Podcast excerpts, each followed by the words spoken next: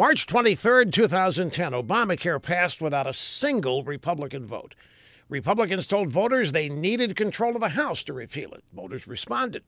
November 2nd, 2010, they stunned Obama by turning Democrats out of office in record numbers. They removed Pelosi as Speaker. They returned the House to Republicans, but it wasn't enough. Republicans told voters they needed the Senate to repeal Obamacare. Voters responded. 2014, they defied the polls and the pundits, gave the Senate to Republicans, but it wasn't enough.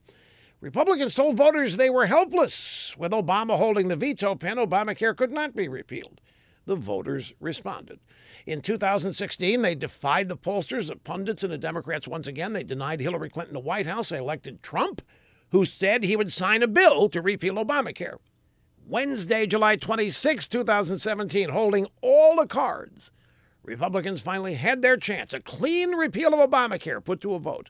Republican Senators Shelley Capito, Lamar Alexander, Susan Collins, Dean Heller, Lisa Murkowski, Rob Portman, John McCain voted with the Democrats to keep Obamacare. The Magnificent Seven Republican senators defied their own voters, giving them a middle finger. They proudly stood with Obama and the Democrats instead of the people who elected them. It was and is the political betrayal of this short century.